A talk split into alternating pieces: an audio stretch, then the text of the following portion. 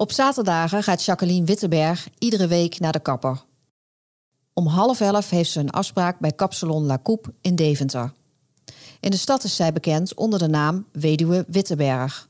Een keurige dame, vaak gekleed in donkere kleding, een onberispelijke witte blouse en een bontjas. Haar kapsel, strakke watergolf. Denk een beetje aan Beatrix. Ze was stipt en structureel. Half elf was half elf en geen minuut later. Jacqueline Wittenberg was getrouwd met de zenuwarts Willem Wittenberg. De twee waren vermogend. Maar hoeveel geld ze precies hadden, wist eigenlijk niemand. Het gerucht ging dat mevrouw en meneer Wittenberg regelmatig naar Luxemburg reden om goudstaven op te halen. Vervolgens liep zij dan met een boodschappentas met de goudstaven daarin door de supermarkt in Deventer. Ze hadden geen kinderen en gingen geregeld naar de golfbaan. Iets wat Jacqueline het liefst chic knikkeren noemde. Jacqueline Wittenberg werd iedere zaterdag gekapt door Iet Slachter. Volgens haar stond de weduwe Wittenberg in Deventer bekend als een curieuze vrouw. Ja, de meesten vinden haar vanaf vreemd. Maar... Het is ook Iet die op vijfentwintig september negentien negenennegentig alarm slaat als de weduwe niet komt opdagen op een wekelijkse afspraak. De weduwe Wittenberg wordt later door de politie gevonden. Voor de haard in haar huis, met vijf messteken in de borst. Gewurgd en achtergelaten in een plas bloed. Een aantal maanden later wordt de belastingadviseur van de weduwe Ernst Lauwers opgepakt voor de moord. Hij wordt vrijgesproken door de rechter en een paar maanden later alsnog veroordeeld. Hij krijgt twaalf jaar gevangenisstraf. Maar waarom is er nu, twintig jaar later, nog steeds twijfel over deze zaak? De camera's zijn nu stop. De camera's en de foto's zijn nu stop. Is Ernst Lauwers terecht veroordeeld? En waarom bemoeit opiniepeiler Maurice de Hond zich zo obsessief met deze zaak? En wat is er waar van zijn beweringen dat de klusjesman, die kind aan huis was bij de familie Wittenberg, het gedaan zou hebben? Waarom werd juist deze moord Nederlands meest roemruchte moordzaak? Voor de Stentor is dit Karin Smolders. Je luistert naar een podcast over de Deventer moordzaak.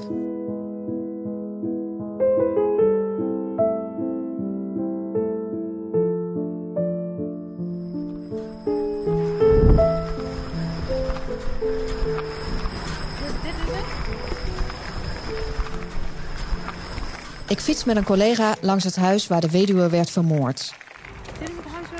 De zaak is bijna twintig jaar oud. Je zou zelfs van een jubileum kunnen spreken. We besluiten nog eens in deze zaak te duiken en deze krijgt ons in zijn greep. Er is een vrouw vermoord. Er is iemand veroordeeld die zelfs als een straf heeft uitgezeten. Maar de zaak blijft de gemoederen bezighouden. Om te beginnen willen we een beeld krijgen van deze weduwe Wittenberg. Mijn collega Niek spreekt met iemand die misschien wel het dichtst bij haar stond. Haar kapster Iet, waarvan we toen nog dachten dat ze Miranda heette. Uh, ik hoop het. Ik, hoop het. Uh, ik ben uh, verslaggever van de Stentor. Ja. En uh, ik vroeg me af of hier nog een Miranda werkt. Nee. Die werkt niet meer. Nee. Nee. En uh, kent u wel een Miranda? Ik ken er drie. Drie? De Ietje, die was echt, uh, dat was de, de, die klant, uh, die deed haar altijd. Ietje? Ietje, ja. Ietje is echt de directe persoon die uh, met haar te maken heeft elke week. Okay. Goedemorgen. Goedemorgen. Morgen. Uh, ik ben een verslaggever van de Stentor en ja. Ik ben op zoek naar Iet. Zegt u dat iets of niet? Nee. Oké. Okay. Nee, sorry. Na tien kapperszaken en een aantal woonhuizen met het naambordje Slachter naast de voordeur komen we uiteindelijk terecht bij de vrouw die Iet Slachter heet. Goedemorgen. U moet Iet zijn. Ja, helemaal. Hallo. Niek Verhoeven. Hallo, het Stentor. Kijk eens, en ja. Deze is voor u, voor je verjaardag nog. Oh. Want u was gisteren jarig. Ja, dat klopt. Ja. We hebben net de sporen weggewist. Kijk, heel goed. Nou, ik was, uh, de eerste ontmoeting was toen ik uh, nou, zestien, zeventien jaar was.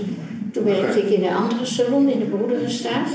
En daar kwam ze voor het eerst, want ze, ze woonde destijds in Brabant. Ik dacht Den Bosch. En daar heeft ze haar man ook leren kennen op het station. Okay. En uh, toen zijn ze naar Deventer gegaan. En wat bleek, wat hij in Deventer ging werken, hij was dan uh, psychiater. Ja. En uh, zij was diëtiste En ja, het was een keurige dame, echt uh, viel op bij iedereen. En ze kwam iedere week? Iedere zaterdagmorgen half elf, hm. ja. En, en praten ze dan ook wel eens over uh, andere zaken? Of? Nee, merendeel over... Uh, het weer. Ja, maar ook vooral haarzelf. Ze ja. was niet gelukkig. Vrouw was ook ongelukkig nadat haar man is overleden. Hm. En dan, als ze dan bij mij kwam, dan zei ze van, uh, nou, dat ze bijvoorbeeld naar de golfbaan was geweest. Nou ja, wij zeggen golf. En zij zegt, "Zie knikkeren." Zie knikkeren, ja. ja. In het gesprek met Iet komen we erachter dat de weduwe Wittenberg lang niet altijd gelukkig was. Zo'n type vrouw was het. En ja, en doordat ze niet kwam, dus ik zei dat tegen haar. En ze zegt, en wat, heb je, wat dacht je toen je... dat bericht kreeg. Ik zeg, nou, het eerste bericht was... nou ja, dat ze was overleden. Ik zeg, hoe gek het ook klinkt. Ik zeg, maar ik heb even gedacht aan zelfmoord. Jacqueline Wittenberg was een keurige vrouw... die lang niet altijd gelukkig was. Maar waarom werd zij vermoord in haar eigen huis... op de avond van drieëntwintig september? Onderzoeksleider Jaap Visser werkte bij de politie en hij had de leiding over de zaak. Dat telefoontje komt natuurlijk in Deventer. Kijk, de collega's in Deventer, de, de uniformdienst, die gaat dan bij zo'n woning kijken. Nou, die hebben toen, eh, omdat alles dicht zat, hebben ze een ruitje ingeslagen. Hebben gekeken wat er aan, aan de hand was. Constateerde ik meteen al van, nou, mevrouw ligt eh, dood in de, in de, in de woonkamer.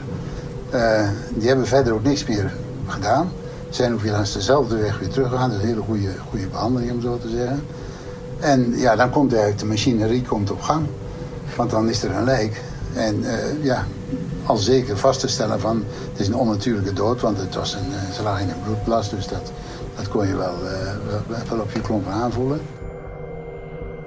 Uh, je hebt een, een, een, een relatieonderzoek. Hè. Kijken van, wat zijn de relaties van, uh, van mevrouw Wittenberg... Uh, Er werd al vrij snel geconstateerd dat alles zeg maar, afgesloten was. He, dus dat, uh, dat, dat het de dader mogelijk een bekende zou kunnen zijn van mevrouw Wittenberg. Dan begint er dus een, een relatieonderzoek. Kijken van, zitten daar potentiële figuren tussen die we, laten we zeggen, voor dit feit in aanmerking kunnen laten komen. Een buurtonderzoek van wat er allemaal geweest is. Nou, de, de meldster, de kapster die, uh, die het verhaal heeft. Uh, ze had een huishoudster die, uh, die bekend was. Hè? Dus die mensen gaan eerst eens horen over wat er allemaal zo in de breedte kan zijn. Je krijgt een aantal mensen waarvan je zegt van ja, daar zou ik dan toch eens een, een alibietje van moeten hebben. Uh, want je weet natuurlijk niet precies hoe het allemaal in elkaar zit. Maar uh, daar kwam bijvoorbeeld de klusjesman kwam erin naar voren. Uh, degene die uh, nou, nou contact had met, uh, met mevrouw Wittenberg en ook vroeg in, in het eerder stadium executeur testamentair was. He, dus die, die, dat soort dingen komen dan naar voren. Maar er kwam niet direct, uh, laten we zeggen, een, een, een verdenking uit van nou, daar kunnen we nader op liggen. Is... Oké, okay, hier wordt heel veel gezegd. De kans is dus heel groot dat een bekende van de weduwe Wittenberg de moord moet hebben gepleegd. Geen sporen van braak. Mensen in haar omgeving worden gehoord. Kapster Iet spreekt met de politie, maar ook haar huishoudster en een klusjesman. In november komt Lauwers in beeld als verdachte. Volgens de politie heeft hij een motief, een financieel motief. Met name dat financieel gedeelte, daar kwam dus veel meer uit. Er werd direct geld gestort op, de, er was een stichting. De stichting bestond uit drie personen. Een boekhouder van het, het kantoor van... van, van Lauwers en een, een administratief medewerkster. Dat was de stichting. En meneer Lauwers zelf was penningmeester voorzitter van de stichting. Zo was hij ook in, in, in de, het testament benoemd. Dus dat was zijn rol. En hij pakte die rol ook voortvarend op, want hij stortte meteen geld op rekening van bij de stichting medebestuurders op zijn eigen rekening. Uh, de wijn werd onderling verdeeld. Ik bedoel, er was een, uh, voor duizenden euro's was er een voorraad wijn die er als in de executeur testamentair Ernst Lauwers wordt aangehouden. De politie denkt een harde zaak tegen hem te hebben. Er is een financieel motief en het moordwapen duikt op. Een aantal weken na de moord wordt er door een onbekende man... namelijk een mes afgegeven op het politiebureau in Deventer. Regisseur Ab Wormgoor was op dat moment aan het werk. Op een gegeven moment uh, komt er een, een, een Een, een man met een, een, een mes binnenlopen. Die brengt een mes wat hij gevonden heeft. En dat, dat is natuurlijk verrassend, denk ik, voor iedereen natuurlijk. Ik pas verloren. Het lijkt eigenlijk te mooi om waar te zijn. Naast een goed motief hebben we dus nu ook een moordwapen. Ja, daar, daar, daar, gaat, daar gaat er een golf heen. Ze hebben een golfslagbad van woe, er is een mes gevonden. Het zou toch niet zo zijn dat. Weet je wel, zo. Maar dan, dan gebeuren er dingen. Ja. Op een gegeven moment dan wordt het mes onderzocht en noem maar op. Wat, nou, wat er maar mogelijk is om te kijken van wat voor sporen treffen hier, maar noem maar op. En, nou, dat heeft dan. En, goed. Dat mes heeft natuurlijk later ook weer een bijzondere rol gespeeld in dit hele onderzoek. Inderdaad, dit mes lijkt een hoofdrol in de zaak te gaan spelen. Maar gek genoeg is juist dit mes de reden dat Ernst Lauwers kort erna vrijgesproken wordt van de moord. Waarom, hoe dit precies zit en wat er allemaal is misgegaan tijdens het politieonderzoek hoor je in aflevering twee van deze podcastserie.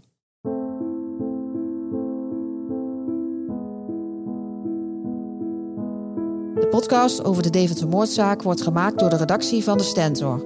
Niek Verhoeven, Ivar Penres, Bas Klaassen en ikzelf, Karin Smolders. De podcast is een productie van David Achter de Molen van het Podcastkantoor.